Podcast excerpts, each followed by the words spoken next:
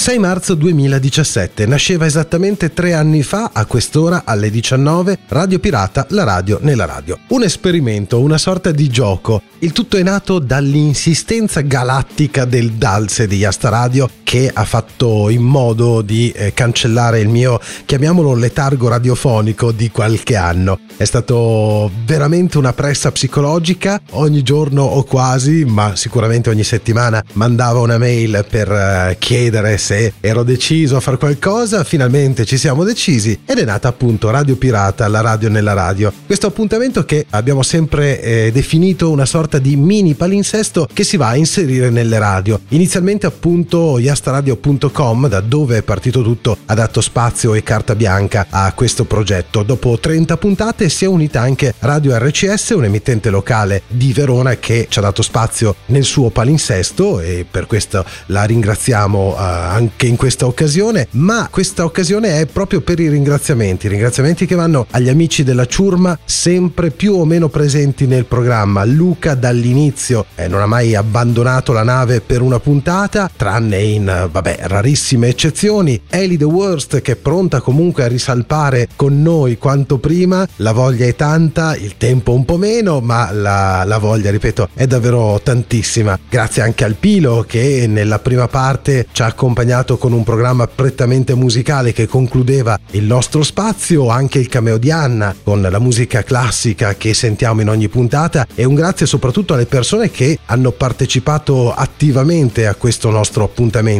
Voglio ricordare, almeno per quanto riguarda la mia parte, Adrian Micallef da Malta che da ascoltatore è passato dall'altra parte in più di un'occasione con le segnalazioni, la ricerca di materiale molto interessante, cosa che ha fatto anche Gioacchino Stallone da Marsala in questi giorni un po' in pausa, ma fa parte della nostra ciurma. Anche lui da ascoltatore è passato a collaboratore fattivo, nel senso che appunto ci propone la sua rubrica in contatto con il mondo, parlando chiaramente di radio. Ma non solo, anche le persone che abbiamo avuto modo di eh, intervistare, come Paolo Morandotti di Tal Radio, Dario Gabrielli di Radio Notizie, Dario Villani di Radio Magazine, tanti personaggi che appunto gravitano intorno al mondo della comunicazione, della radio e del radio ascolto più in generale e grazie soprattutto a voi che continuate ad ascoltarci e seguirci. Questo terzo anniversario lo vogliamo festeggiare in modo un po' particolare perché per la prima volta non andiamo in onda nelle radio dove solitamente ci ascoltate ma ho deciso di riproporre la prima puntata quasi in versione integrale, dico quasi perché verranno tolte le canzoni per motivi di copyright, pubblicando questa prima puntata di Radio Pirata alla radio nella radio nel nuovo modo di fare radio comunque in quello scatolotto che sicuramente accompagnerà le radio negli anni a venire, cioè il podcast. Di questo ne abbiamo parlato tante volte e in questa occasione il podcast sarà il contenitore del nostro anniversario.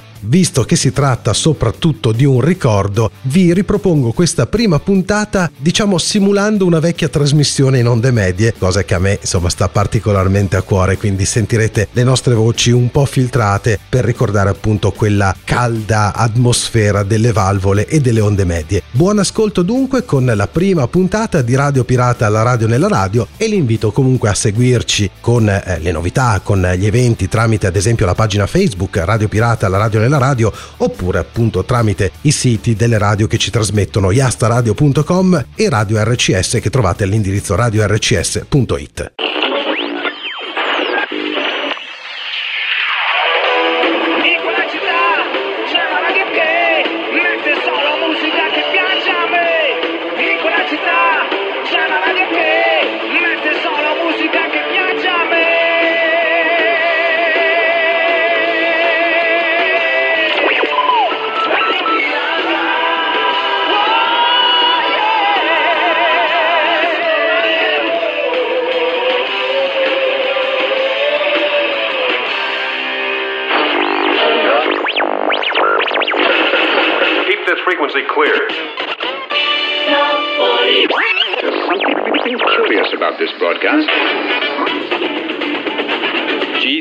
ci siamo, ci siamo. Bentrovati, bentrovati. Beh, insomma, siamo un po' agitati, almeno sono un po' agitato. Dopo qualche anno di pausa, di, mm, di, di, di riposo e di relax, eh, rieccomi al microfono di una um, trasmissione radiofonica. Una trasmissione su web radio, su yastaradio.com, Radio Pirata, la radio nella radio. Eh, che dire? Beh, innanzitutto benvenuti. Questo è il primo appuntamento in onda il lunedì alle 19, in replica il giovedì alle 11 su yastaradio.com. Io sono Gabriele, questo è un esperimento eh, radiofonico chiamato Radio Pirata, la radio nella radio. Eh, cosa facciamo in, questa, in, questo spazio? Beh, eh, innanzitutto beh, mettiamo un bel po' di musica, eh, parliamo di radio, perché io mi occuperò in modo particolare di mh, mm, radio internazionali, curiosità legate alla radio del nostro paese, dell'Italia intera, ehm, tutte notizie che appunto riguardano eh, le emissioni radiofoniche più o meno radiofoniche, anche web radio o anche altri sistemi di comunicazione, ma non solo, ecco, non sarà solo questo l'argomento che tratterò nel programma.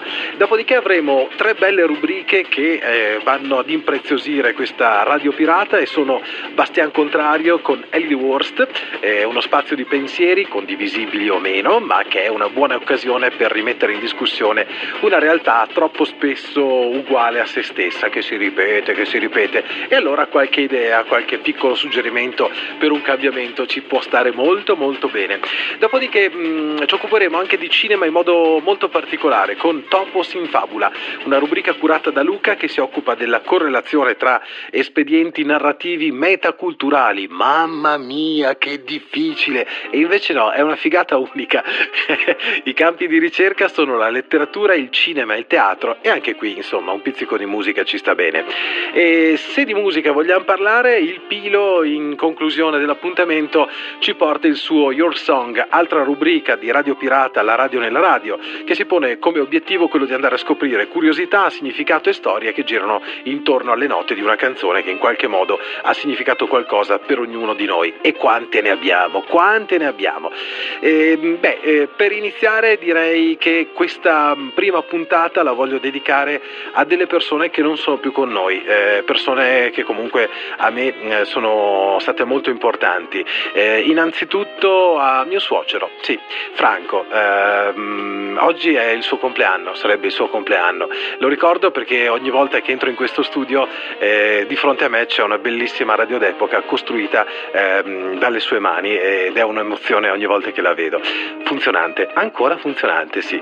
Poi altre persone che, a cui voglio dedicare appunto questa puntata in modo particolare, credo che sia eh, il minimo che possa fare dedicare eh, questo programma ad Angelo Borra, che purtroppo è scomparso alla fine di gennaio, legato al mito dei miti della radiofonia italiana, ovvero Radio Milano International 101 Network. E, mh, molto importante la data del, del nostro inizio di questo programma perché è molto vicina al 10 marzo, 10 marzo del 1975, una giornata storica per l'emittenza mh, italiana, per una storica eh, co- mh, sentenza della Corte Costituzionale di cui parleremo appunto più tardi, ricordando Angelo Borra che è stato davvero il pioniere della eh, radiofonia italiana. Poi sempre di Casa 101 purtroppo i lutti di questo inizio anno sono stati mh, molti. Anche Moreno Guizzo ci ha lasciato lo scorso 22 febbraio, uno speaker appunto di Radio Milano International e eh, recentemente anche Leone di Lernia, che eh, se tanti conoscono questo personaggio grazie allo zoo di Rete 105, di 105 come si chiama adesso, una volta si chiama Rete 105, vabbè, perdonatemi, sono anziano, e Leone di Lernia eh, approdò alla radio proprio grazie al Fausto Terenzi Show, una, un morning show, un programma mattutino curato da Fausto Terenzi e da Paolo Dini che era in onda appunto tantissimi anni fa su Radio Milano International. Allora, come dicevamo all'inizio, dedichiamo questa mh, mm, puntata ad alcune persone che purtroppo non sono più mh, mm, con noi. Eh, in modo particolare, dicevo prima, anche ad Angelo Borra che, eh, ahimè, eh, ci ha salutato alla fine di gennaio, all'inizio appunto di quest'anno, di questo 2017, che ha portato un po' di lutti nel mondo della radiofonia, in modo particolare eh, eh, a quella legata a uno storico marchio, Radio Milano International. La data di messa in onda di Radio Pirata è molto vicina ad un'altra data storica, il 10 marzo del 1975, un giorno che ha cambiato davvero il modo di fare radio e di intendere la radio in Italia. Quel giorno a Milano iniziavano infatti le trasmissioni di Radio Milano International. Dopo un eh, lungo anno, nel luglio del 76, arriva questa sentenza storica della Corte Costituzionale che sancisce appunto la legittimità delle trasmissioni radiofoniche private, purché a diffusione locale, scattata dalla vicenda appunto di Radio Milano International, partita appunto come un emittente eh, pirata, illegale, ma che ha dato il via ad un meccanismo tale che poi è stata riconosciuta legalmente. Non solo Radio Milano International, ma questa cosa appunto ha dato il via ad un nuovo fermento radiofonico in Italia legale e la fine di un monopolio della radio di Stato, ovvero la RAI. Sulla ricorrenza si è detto ed è stato scritto tantissimo. Noi prendiamo mm, a, a spunto un articolo molto bello che è stato pubblicato da un sito molto interessante per quanto riguarda eh, il mondo della radio che è Newslinet. Eh, in questi anni appunto si è vissuto il ricordo di 101, mm, eh, abbiamo avuto la, l'occasione di ascoltare anche dei pezzi su YouTube che ricordano questa radio davvero importante per l'Italia, perché era una radio nuova, cioè era una radio che eh, prima non esisteva, al di là che proprio non esistevano proprio le radio eh, diciamo locali o comunque con un'impronta diversa da quella che era l'emittente di Stato, la RAI, che faceva appunto degli esperimenti all'inizio, che, che aveva una programmazione un po' così, che aveva la musichetta eh, melodica italiana, cioè arriva in Italia Radio Milano International, parte questa avventura, ci porta alla radio e lo stile di fare radio eh, all'americana, cioè eh, simile eh, a Radio Luxembourg, importantissima radio eh, da cui Radio Milano International ha attinto tantissimo anche gli stessi jingle, ma allo stesso stile di molti speaker. Bene, Angelo Borra è stato il papà, l'angelo di questa radio. Eh, l'angelo è un gioco di parole, ma in questo caso è davvero eh, stato un, una figura importante, il papà di questa radio eh, che incredibilmente in 40 anni lui non ha mai partecipato a nessuna trasmissione. Erano due fratelli in particolare che hanno dato il via a questa emittente, Angelo e Rino Borra. Bene, mentre Rino eh, ha trasmesso diverse ore al microfono, ne ha fatte tantissime, soprattutto nella prima parte, Angelo Borra non è mai arrivato ai microfoni. La cosa eh, molto bella e singolare è che eh, lo, lo, scorso anno eh, c'è stata una, una trasmissione, eh, una trasmissione celebrativa che è stata trasmessa in streaming e ritrasmessa da tante radio in onde medie, in onde corte eh, per tutta Europa, è stata condotta da Gianluca Costella, che è un amico appunto della famiglia Borra, attuale direttore dell'area radio tv digital del gruppo L'Espresso e da sempre cultore del mezzo radiofonico. Bene, in questa occasione si è sentito Angelo Borra ai microfoni di una radio e ci ha raccontato raccontato eh, gli aneddoti particolari di come è nata Radio Milano International. Qui abbiamo sentito una voce sempre brillante di Angelo Borra, abbiamo scoperto che ha iniziato a trasmettere con un trasmettitore eh, di origine militare che si usava per uso telefonico con soli 20 watt, quindi una potenza eh, veramente ridicola adesso, ma al tempo faceva grandi cose. Eh, ci sono state queste peripezie tecniche che hanno permesso a Milano, nella centralissima via Locatelli, di irradiare appunto appunto i primi segnali, la prima radio start di Radio Milano International.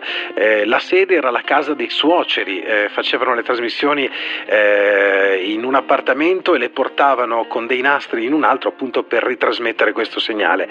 Segnale molto importante, quello di Radio Milano International che arrivava fino a Zocca, un paese in provincia di Modena. Eh, qui c'era un giovane eccitatissimo, Vasco Rossi, che anche lui voleva fare la sua radio. E proprio Angelo quello mh, vendette al tempo un trasmettitore a Vasco Rossi e da lì iniziò Punto Radio. Dopo un po' iniziò anche Vasco Rossi con la sua impresa radiofonica che eh, tra gli altri eh, vede inserito anche il nome eh, del cantante degli stadio che appunto anche lui era un disc jockey assieme a Vasco Rossi, nasce così appunto punto radio. 101 era la frequenza scelta eh, e da lì 101. Eh, perché hanno scelto quella frequenza?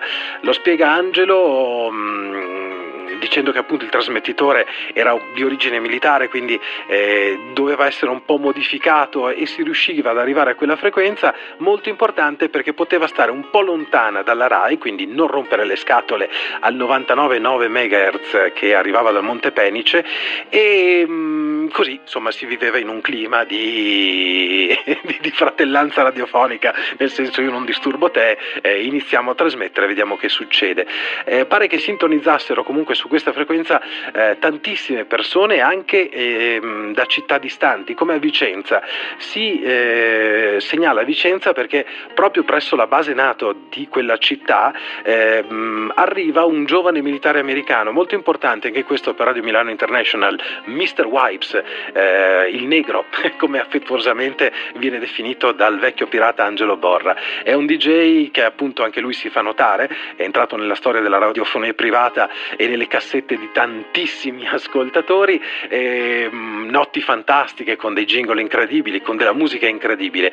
Eh, bene, questi erano gli esordi di mh, Radio Milano International che come dicevo prima andavano in onda da Via Locatelli a Milano ma erano pre-registrati in Via Rossellini. Eh, le trasmissioni appunto nascevano in quell'appartamento e poi venivano trasferite con dei nastri. Angelo Borra si era recata uh, anche in Svizzera per cercare di trattare l'acquisto addirittura di Radio North Sea, eh, le prime radio eh, pirata che trasmettevano dalle navi, eh, ma lì il progetto poi non andò a buon fine perché era una cosa un po' troppo complicata da portare avanti e mm, così nasce appunto eh, il, primo gemito di Radio Milano International. Eh, la cosa importante è che una radio del genere ha mm, stravolto anche il mercato eh, del, delle apparecchiature, non solo quelle tecniche, parliamo dei mixer di Semprini, un marchio storico italiano che era lì lì per cambiare rotta, eccetera, ma grazie a Radio Milano International e grazie a appunto a questa nuova branchia di mercato, il broadcast, la radiofonia, eh, Semprini iniziò a produrre una serie di mixer molto importanti grazie anche alle ehm, osservazioni e alle istruzioni e alle esigenze dei DJ di Radio Milano International. Ovviamente numerosi sono i richiami agli artisti oggi notissimi che sono passati dagli studi di questa radio, si va da Cecchetto a Terenzi, eh, Gerry Scotti, mh, mm, tantissime persone, eh, poi il mitico Leopardo Leonardo, eh, Leonardo Rececconi, che era nato a Radio Reporter di Ro e poi approdato a Radio Milano International, anche lui sullo stile di Radio Luxembourg. Ehm, una storia veramente importante per questa radio che ha dato il via poi all'emittenza radiofonica e tantissime altre radio locali eh, che si sono date una, una mossa, una svegliata eh, per andare avanti e per creare appunto delle piccole nicchie o delle radio molto importanti. Bene, eh, queste sono poche parole che volevo dedicare ad Angelo Borra, eh, la cosa importante che mi preme mh, mm, farvi sentire invece è uno spezzone appunto di questa eh, trasmissione celebrativa eh, di cui vi ho parlato in precedenza e nella quale sentiamo appunto la voce di Angelo Borra. 40 anni, 30 vissuti in prima linea, è la prima volta che parlo alla radio. Sì, perché tutti ascoltavamo Radio Luxembourg, Radio Monte Carlo e quindi era un desiderio perché la RAI faceva il programma in FM e faceva il pomeriggio due ore di prove sul lato destro, canale sinistro con fischietti e cose varie che non avevano senso. Poi facevano musica classica e altre musiche che contemporanee di allora non avevano nessun significato. Naturalmente andando poi non c'erano apparecchi che ricevevano l'FM. Abbiamo fatto la fortuna dei produttori giapponesi e tedeschi delle radio FM non esisteva il sinto amplificatore, mm. andavano ancora con l'amplificatore a suonare i dischi, per cui è stata una scoperta e naturalmente poi abbiamo trovato la possibilità attraverso apparecchi che erano quelli di laboratorio per fare le riparazioni di fare le missioni in stereo. Però da lì è incominciato una, una specie di corsa al successo e abbiamo fatto la fortuna dei rivenditori di apparati di alta fedeltà e di quelli dei nastri e delle bobine. Da lì è cominciato tutto. FM 101, non-stop music. It's Radio Milan International.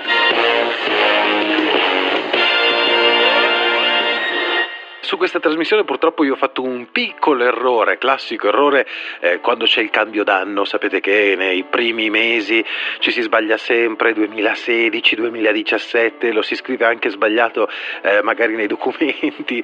E sì, la trasmissione commemorativa di Costella è andata in onda appunto in streaming e su molte radio eh, che sperimentavano le onde medie e le onde corte, non nel 2016 come ho detto io prima, ma nel 2015, anche perché erano appunto i 40 anni dal 1975. Eh, torniamo a ricordare le persone che purtroppo ci hanno lasciato in questa prima parte dell'anno, eh, sempre legate al mondo di Radio Milano International, eh, se n'è andato anche Moreno Guizzo, è scomparso il 22 febbraio, noto anche lui con eh, l'avvento della radiofonia privata, una delle eh, note voci di Radio Milano International, nel 76 dopo una collaborazione presso una piccola radio dell'internet milanese è approdato appunto a Radio Milano, nel 82 esce da Radio Milano e collabora con Claudio Cecchetto agli esordi come editore della sua radio DJ, nell'83 eh, ha contribuito alla creazione di Radio Capital che si era presentata come prima radio italiana eh, dal formato di settore dedicata completamente alla musica da ballare, il logo della radio al tempo era Dance All Day, adesso beh, Radio Capital. Sappiamo bene che ha cambiato notevolmente formato e, e tra l'altro è anche una delle radio eh, a parer mio più ascoltabili del panorama FM nazionale. Nell'86 Moreno ritorna a Radio Milano International 101, qui si ferma ancora per due anni prima di trasferirsi nel Principato di Monaco dove entra nell'organico storico delle onde medie di Radio Monte Carlo. Eccole qui, le storiche radio che trasmettevano anche in onde medie appunto come Radio Monte Carlo. Era assieme agli storici di questa radio come Awa Nagana, Robertino, Luisella Berrino, insomma le voci che hanno fatto di quella radio un periodo storico davvero notevole. Ha condotto diverse trasmissioni a carattere musicale, poi negli anni 90 era arrivato a collaborare anche con RTL 102.5, con uh, Top Italia Radio, con Italia Network, poi si è preso una pausa di qualche anno, è ritornato nel 2005 a RTL, eh, RTL 102.5, stazione che eh, si era mh, così trovato molto evoluta dal, sotto l'aspetto tecnico, eh, sotto l'aspetto aziendale, ma secondo lui molto limitata dall'aspetto artistico e della figura appunto principalmente del DJ ed è proprio forse per questo che eh, la sua collaborazione con RTL eh, nel 2007 era arrivata alla rottura. Ecco, volevamo ricordare anche Moreno, storica voce di Radio Milano International, eh, in questa prima parte di Radio Pirata, la radio nella radio, questo primo eh, appuntamento, questa prima puntata su yastaradio.com. Radio Pirata, la radio nella radio, qui su Yasta Radio, a questo punto vi presenta quella che è la prima rubrica del primo appuntamento del nostro primo programma eh, ed è Bastian Contrario con Ellie The Worst. Eh, ne sentiremo delle belle. Eh, vi consiglio una cosa, ecco, mettetevi comodi, lasciate perdere quello che state facendo per i prossimi dieci minuti. Eh, ascoltate bene la radio, mm, sintonizzatevi bene come si diceva una volta, ma soprattutto prestate attenzione perché ogni tanto dalle idee mm, si possono prendere degli spunti e possono cambiare tantissime cose. Bastian Contrario. Arthur Knights Bastian Contrario. Ciao a tutti. Con Radio Pirata approda Bastian Contrario, la mia rubrica. Io sono Ellie the Worst, la peggiore. E con questo nome mi faccio già ridere un pochino da sola, ma Ellie the Worst era il soprannome che, sedicenne, già in dissapore con il gran numero di auto celebrative The Best, avevo scelto per me stessa. Dopo anni mi trovo ancora a sentire il mio pensiero pulsare e spingere con prepotenza per incontrare altri The Worst. È per questo che ho dedicato il mio tempo e le mie energie a collaborare con radio che mi dessero l'occasione di esprimermi liberamente sui temi che mi sono sempre stati a cuore: umanità, natura, giustizia sociale, responsabilità individuale, che tocca un po' a tutti. È per me adesso un tempo di considerazioni, un tempo in cui la parola esce più spontanea e riflessiva, magari più soggettiva, meno documentata rispetto al passato, ma certamente più coraggiosa e più vera, in uno spazio in cui dirò la mia, forse ingenua, forse sagace, ma di certo libera da qualsiasi identità politica, esprimendo un pensiero condivisibile o meno, ma che sarà sempre un'occasione per rimettere in discussione una realtà che troppo spesso si ripete uguale a se stessa, ma con la pretesa di portare un cambiamento. Cambiamento a volte può anche essere fare semplicemente un passo indietro o cambiare luce anziché prospettiva. E quindi buon bordeggio a noi, bastiani contrari di tutti i mari. Con questo bordeggio iniziamo subito allo slogan di Restituiteci i posti di lavoro che ci avete rubato. Da qualche anno assisto basita a un continuo tentativo di lanciare e rilanciare centri commerciali ed edilizia al grido Creiamo nuovi posti di lavoro per contrastare la crisi. Ecco, già questo è il paradosso nel paradosso. Si lamenta una forte mancanza di disponibilità economica e cosa si propone? Di incentivare gli acquisti. Logica ferrea, direi, anzi, inossidabile. Riflettendo, io mi chiedo spesso quanto poco possa essere lungimirante sotto tutti i punti di vista una proposta di questo genere. Ammesso che si possa spendere più di quanto si dice, che capacità di assorbimento può avere ciascun acquirente? Quante camicie può indossare una persona? Quanti libri può leggere? Quanti quadri può appendere in una casa? Insomma, ci sarà prima o poi una saturazione, se non dell'avidità, almeno dello spazio utile di una casa? Se poi prendiamo in considerazione anche l'aspetto ecologico, beh, a me vengono i brividi. Intanto, consumismo. Avete mai pensato al significato di questo termine? Consumare significa esaurire, finire qualche cosa. E cosa consumiamo di più per ogni oggetto inutile e superfluo che acquistiamo? Consumiamo materie prime, denaro e il nostro tempo, che non è infinito. Il tempo è proprio il nostro, è quello che dedichiamo a lavorare per acquistare qualcosa che ci sembra indispensabile, anche se dovessimo sapere a priori che ne faremo uso una sola volta nella vita. Inoltre, si userà il nostro tempo, sempre il nostro, per andare, per scegliere, per poi curare e conservare quella tal cosa, a prescindere appunto dalla sua importanza. Se poi aggiungiamo le domeniche aperte, beh, che vi devo dire? Io preferisco evitare accuratamente di andare. Sarà che ricordo quanto fosse importante per me la domenica libera quando ero ragazzina. Mi serviva per trovarmi con tutti i miei amici, per andare a ballare, a fare qualche gita o in alternativa per stare con la famiglia quando ci si ritrovava con tutti i cugini, sapete quelli che abitano lontano, che non si vedono sempre e con i quali si fa una gran cacciara. Vabbè, al di là di queste nostalgie personali, ma davvero i negozi vendono di più? Davvero se ho bisogno di un libro ne comprerò due trovando aperto anche la domenica? Io non credo proprio. Credo piuttosto che si sprecheranno più energia elettrica per illuminare, per scaldare o per refrigerare a seconda dei periodi, più detersivi per effettuare una pulizia in più alla settimana per i locali dei negozi e credo che molte cassiere e molti commessi preferirebbero avere almeno la libertà di scegliere se lavorare o meno la domenica. Aggiungiamo pure che con le domeniche aperte l'aria già così inquinata non avrà nemmeno un giorno alla settimana per alleggerirsi un po'.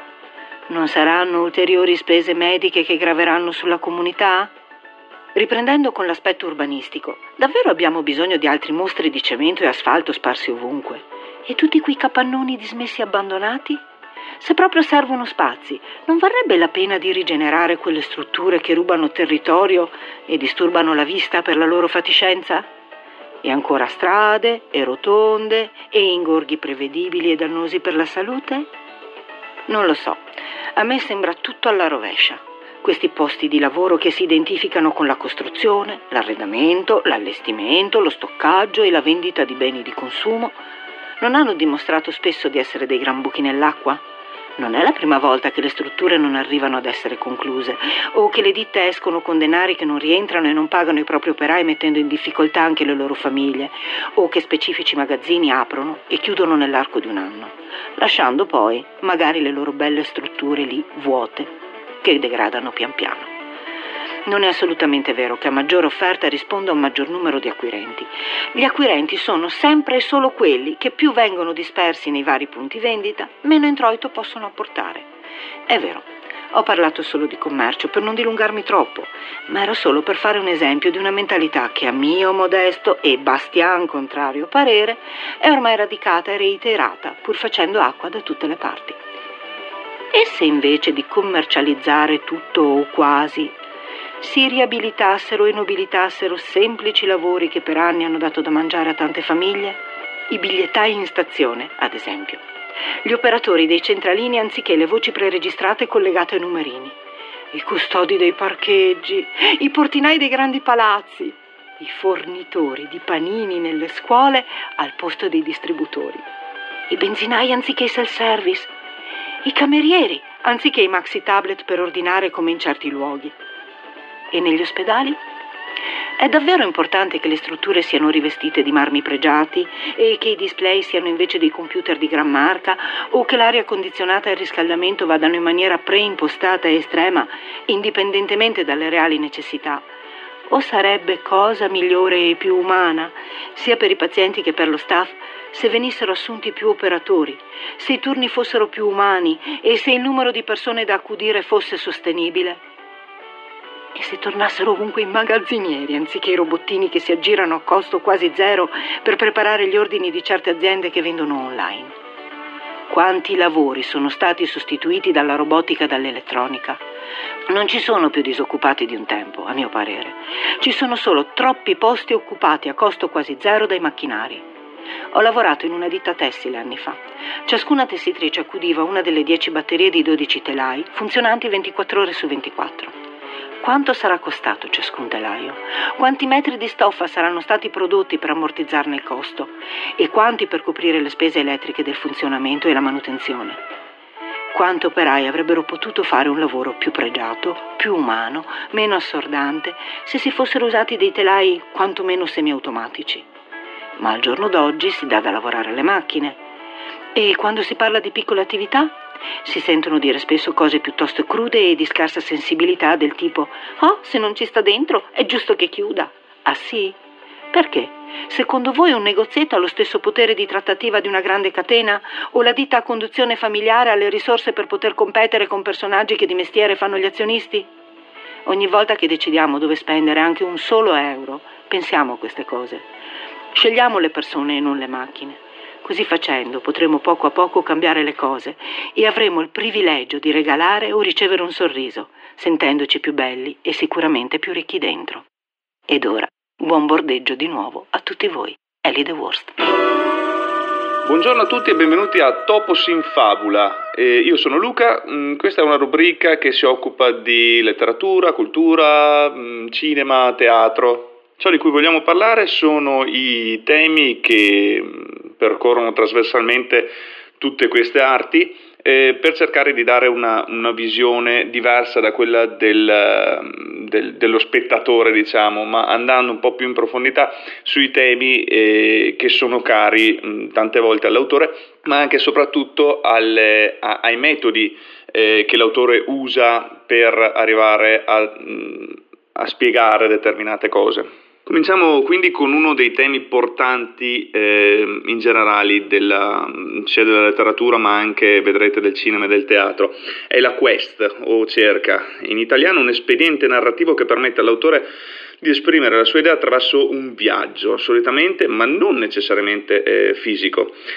Oggi vorrei analizzare, partendo dal cinema e passando per gli altri mezzi di comunicazione di cui abbiamo parlato prima, eh, alcuni esempi per far capire quanto sia utilizzato effettivamente questo escamotage e, quanto indietro bisogna andare per conoscere le radici. Il primo esempio di questo di cui vi voglio parlare è Guerre Stellari. All'interno della saga infatti assistiamo a, a molti viaggi di iniziazione, eh, chiaramente i due più palesi sono eh, quello di Luke Skywalker che da contadino di un pianeta ai margini di quella galassia lontana lontana eh, inventata da Lucas diventa l'ultimo Jedi prendendo il posto di suo padre.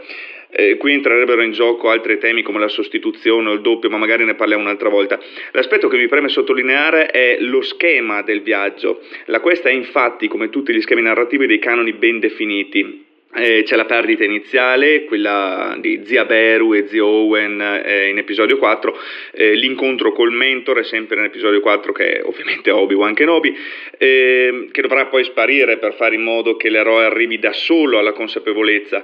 Poi c'è il dono, in questo caso la spada laser del padre, Anakin, e il, il, compagno, il compagno, di viaggio più esperto, eh, che è ovviamente Ian Solo, la damigella in difficoltà, che è la principessa eh, Leila, o Leia in, nell'originale, e le figure comiche, eh, che sono ovviamente i droidi mm, C1P8 e D3BO per chi ha una certa età come me, o R2D2 e, e ehm, C3PO sì, C3PO eh, nella, nella, versione da episodio 1 in poi. Beh, se proviamo a confrontare il viaggio di Luke col viaggio che precedentemente aveva fatto suo padre, troviamo mm, la vera novità portata da Lucas, non so sinceramente se coscientemente o meno, ma mm, insomma, mm, pensando all'autore non mi sembra proprio uno eh, che faccia le cose così ad minchiam. L'avventura di Anakin eh, chiaramente eh, nasce in maniera del tutto diversa, non inizia con una mancanza, è infatti figlio di sua madre chiaramente, ma generato dai midi-chlorian che per chi non lo sapesse sono gli elementi costitutivi della forza. I suoi poteri si sono già palesati prima dell'intervento del mentore, eh, mentore Qui-Gon Jinn che in realtà non è saggio eh, e non gli insegna praticamente nulla. Eh, nessun dono gli viene consegnato, anzi dovrà sempre lottare eh, perché venga riconosciuto come pari tra i Jedi. Il suo compagno di viaggio è meno dotato e poco più esperto di lui, eh, il nostro sempre Obi-Wan Kenobi però in versione giovane, eh, poi nel frattempo perde la madre, la damigella non è per niente in difficoltà, è una figura forte, più forte di lui ed è proprio lui a metterla in pericolo. E non voglio parlare del lato comico rappresentato da Jar Jar Binks per rispetto alla vostra intelligenza. Fa quindi il percorso inverso, da eletto diventa nemesi di se stesso, tradendo tutto quello che aveva giurato di proteggere e preservare, trasformandosi in Darth Fener, o Vader nella versione originale. Eh, e qui abbiamo la sorpresa, già perché se ci pensiamo ci affascina molto di più il personaggio tormentato che cede alla sua umana debolezza che non l'eroe senza macchia che alla fine vince. Eh, sentiamo più vicino l'eroe tragico che sappiamo fin dall'inizio essere destinato a soccombere. Credo che la ragione risieda nel, nel, riconoscimento delle proprie debolezze da parte dell'essere umano in, in, questo tipo di figure. Pensiamo al Conte di Montecristo, ad esempio. Eh, la questa è un topos eh, trasversale a livello culturale, come vi dicevo prima. Addirittura il, il teatro, che come genere non si presterebbe molto, mh, mm, riesce ad avere qualche ottimo spunto. Prendiamo ad esempio eh, pittura su legno eh, non è sicuramente una pièce teatrale molto conosciuta. Si tratta in realtà di un'opera molto importante, è stata scritta, sceneggiata e diretta da uno dei più grandi registi del Novecento, eh, che era Ingmar Bergman e ha avuto talmente tanto successo quando è uscita che eh, Bergman l'ha adattata per il cinema. Mm, ne è uscito il settimo sigillo, che magari è un po' più famoso rispetto alla versione teatrale, ehm, quello della partita a scacchi con la morte, per intendersi. Eh, non è sicuramente facile da seguire, ma è da manuale. Il, il tema della quest è quasi sempre presente nei lavori ambientati nel Medioevo, come pittura su legno o nelle opere fantasy. E, e ovviamente parlando di quest e di fantasy, il primo esempio che salta in mente mente è Il Signore degli Anelli, è proprio il classico esempio di, di questa, ovviamente eh, questo era um, il tema della versione cinematografica, ma eh, Il Signore degli Anelli nasce come opera letteraria eh, che ha impegnato eh, Tolkien eh, dagli anni 30 fino all'uscita che è stata nel 54-55 se non ricordo male. Tolkien era un professore di lingua e letteratura inglese e di inglese antico, oltre che un appassionato di cultura e letteratura medievale, un avido lettore e uno scrittore devastante ovviamente. E in mano lui il topos della quest ha ripreso vita nella sua accezione originaria. Bisogna tenere a mente che eh, il nostro Tolkien ha vissuto in un periodo storico in cui a livello letterario, letterario e sociale eh, tutto era influenzato dalle due guerre mondiali, dai totalitarismi, dall'evoluzione industriale e mh, mm, con il suo relativo sviluppo eh, tecnologico. In questo contesto la facevano da padrone le opere di Joyce, mh, mm, Kafka, mh, mm, Camus, Camus ehm, Proust, Orwell. Eh, si tratta di letteratura esistenzialista, distopica, orientata verso un, un ovvio pessimismo o, o verso una rabbia che si trasforma in frustrazione frustrazione a causa dell'impotenza dell'individuo nei confronti di una società uniforme ma allo stesso tempo alienata o che aliena il, l'individuo. Eh, l'alternativa era la, la, letteratura cosiddetta d'evasione dei vari Jack London, eh, Hemingway. Eh, in questo contesto Tolkien riesce a concepire quello che diventerà il secondo libro più letto del Novecento, eh, del primo parleremo mh, tra poco. I, I, viaggi fisici e spirituali dei componenti della Compagnia dell'Anello sono il classico esempio di quest medievale e dell'epica cristiana. Abbiamo infatti gli eroi che nonostante abbiano ricevuto missioni superficialmente ben al di là delle loro possibilità, mh, non se le sono scelte ma ne sono stati investiti, che è un altro canone cristiano, eh, riescono attraverso la, la fede nel bene ad arrivare a battere un nemico sulla carta imbattibile possibile, Sauron in questo caso. Eh, questo a dimostrare che anche, ma direi soprattutto in un periodo di incertezza e di sfiducia nell'ordine precostituito, eh, la quest con la sua struttura rigida e sicura permette l'avvicinamento anche a persone segnate e disilluse eh, che hanno visto cose e vissuto esperienze che noi non riusciamo neanche ad immaginare. Eh, Tolkien stesso è stato, è, ha perso tutti i suoi amici in guerra, mh, per cui al ritorno dalla guerra, eh, la prima guerra mondiale chiaramente stiamo parlando, ehm, si è dovuto all'inizio rifugiare in quella che eh, poteva sembrare una realtà alternativa, in realtà poi l'ha talmente sviluppata da eh, essere considerato un po' un piccolo mondo, la Terra di Mezzo, eh, se partiamo dal, dall'inizio, mh, mm, se uno legge il Silmarillion per esempio, che è il, l'opera che contiene un po' tutta la, la storia della Terra di Mezzo, all'inizio inizia proprio come la, la Genesi nella Bibbia.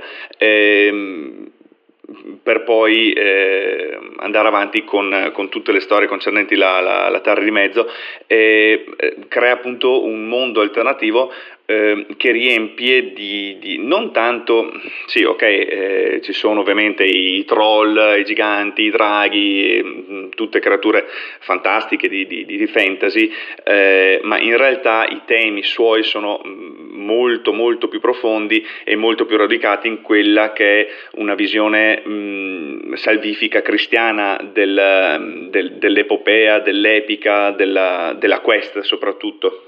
E quindi facciamo un, un, salto, un enorme salto indietro nel tempo per arrivare al, al periodo aureo della quest, che è la, la, lettera, la letteratura medievale. In, in questo periodo mh, troviamo infatti alcuni capolavori del genere, Beowulf, la canzone di Belunghi, l'Orlando Furioso, ovviamente la Divina Commedia e la saga di Re Artù e dei Cavalieri della Tavola Rotonda. E, comunque, tornando a noi, il, il Medioevo con le, con le, canzoni di gesta, i racconti cavallereschi e tutta l'epica tendono a rimandare alla, alla Bibbia. Questo, la Bibbia è stato il libro più letto del XX secolo in particolare al, al Nuovo Testamento. Ehm, ecco, facendo un parallelo, nel XX secolo il libro più letto è stato la Bibbia, da quando negli Stati Uniti è andato al potere Trump il libro più venduto negli Stati Uniti è tornato ad essere 1984 di, di Orwell, di cui mm, vi parlerò sicuramente una volta o l'altra perché è uno dei, dei libri che a me è piaciuto di più e, ed è, mm, ha all'interno un sacco di tematiche, un sacco di strumenti narrativi che sono geniali. Ma eh, tornando alla nostra quest, eh, ecco, mm, il ritorno quindi al Nuovo Testamento, eh, la vita di Gesù, di Gesù, può essere infatti vista come uno dei capolavori della quest non vogliamo ovviamente in questa sede discutere sulle implicazioni religiose, ma vogliamo analizzare il racconto. Abbiamo un eroe di umili origini che si rivela essere il figlio di Dio, niente po' di meno che. La sua vita è un continuo susseguirsi di sfide, ci sono anche racconti nel racconto, che sono le parabole, e, la vittoria finale nei confronti della morte. E non a caso la sua viene definita la più grande storia mai raccontata e moltissimi credono che sia la storia di cui tutte le altre storie di queste specialmente eh, vengono tratte o, o, o, dalla quale viene presa ispirazione. Se non fosse per qualche esempio antecedente alla vita di Gesù nelle altre culture, per esempio eh, Horus in Egitto, eh, Adonis in Babilonia, Mitra e Zoroastro in, in Persia, Krishna e Buddha in India, Ercole, Prometeo e Dioniso in Grecia e Attis in Frigia, eh, tutti personaggi antecedenti alla nascita di Gesù e, e che hanno tratti identici, mm, ma di questo magari anche di questo ne parliamo un'altra volta. Comunque vi invito a guardare e ad andare a vedere anche su Wikipedia eh, la vita di questi mh, mm, personaggi. Perché sono, eh, cioè, tipo, mh, tutti nascono il 25 dicembre, tutti hanno, sono mh, generati dal, dal, corrispondente dello Spirito Santo e altre cose amene di cui eh, magari parleremo mh, un'altra volta. Ecco, volevo però eh, concludere questo viaggio a ritroso nel tempo con la più antica testimonianza scritta nel, nella cultura occidentale di una quest, che è l'epopea di Gilgamesh o Gilgamesh, eh, scritta attorno al 2000-2500 a.C., narra le vicende del re di Uruk, eh, questo Gilgamesh o Gilgamesh, e delle sue avventure. Eh, alcuni sono molto interessanti perché a loro interno si parla di cosucce come il, il diluvio universale o il giardino dell'Eden, mh, mm, che immagino abbiate già sentito nominare. Ecco, con eh, Gilgamesh si conclude la nostra quest. Per suggerimenti, richieste o altro, eh, scrivete a toposinfabula eh, gmail.com. Io vi saluto e vi auguro una buona settimana e ridò la linea al buon Gabriele Barbi. Ciao! E si chiude con un pizzico di gogliardia questo appuntamento di Luca dedicato al cinema, alla letteratura, alla musica, perché no? Perché insomma dei bei brani li abbiamo sentiti e adesso invece è proprio la musica a fare da protagonista principale nella prossima rubrica di Radio Pirata, la radio nella radio, qui su yastaradio.com, perché sta per arrivare il Pilo. E, um, lui ci propone uno spazio che si chiama Your Song, dove um, analizza, um, divaga, eh, cazzeggia e soprattutto ci fa sentire della grandissima musica. Io il disco lo vedo già, eh sì, la fortuna di essere da questa parte della console mi permette di vedere già di cosa si tratta, ma non svelo nulla, no no no no no no, lo farà lui, lo farà il Pilo appunto immediatamente qui su Radio Pirata, la radio nella radio. Grazie per la linea Gabriele, buonasera a tutti e benvenuti a Your Song, la nuova rubrica insieme al DJ Pilo che ogni settimana cercherà di andare ad approfondire una delle canzoni scelte all'interno sempre della nostra radio pirata. Quello che vi sta giungendo alle orecchie rappresenta l'icona dell'hard rock, uno dei riff di chitarra più famosi, un'esibizione elettrizzante e spettacolare. Abbiamo lasciato il rock standard Good Times, Bad Times, Led Zeppelin 1 per prendere in mano il secondo album, Led Zeppelin 2 e il suo brano brano d'esordio, Pull Out Love. Il pezzo inizia con il riff secco e arrogante di Page. Jones gli fa eco con un giro di basso incalzante quando la chitarra, seguito dalla voce di Plant e dalla batteria sconvolgente di Bonham, arriva così tra capo e collo. Subito dopo il primo minuto la canzone viene stravolta da una sezione centrale a dir poco stupefacente. Sopra un tappeto altamente psicadelico Bonham si trastulla fra piatti e tom uh, della batteria e Plant simula una gran voce e anche un orgasmo. La novità senza precedenti sta proprio nello sperimentalismo sonoro creato da Jimmy Page. La gente ha sempre pensato a chissà quali trucchi. In realtà eravamo io e Plenty in studio a schiacciare tutti i bottoni a girare tutte le manopole che ci venivano a tiro. Durante questo intermezzo entra in scena un nuovo strumento elettronico chiamato Teremir, dal fisico russo che lo inventò, Leon Teremir. Esso è costituito essenzialmente da due antenne, poste sopra e a lato di un contenitore mm, contenente abbastanza elettronica.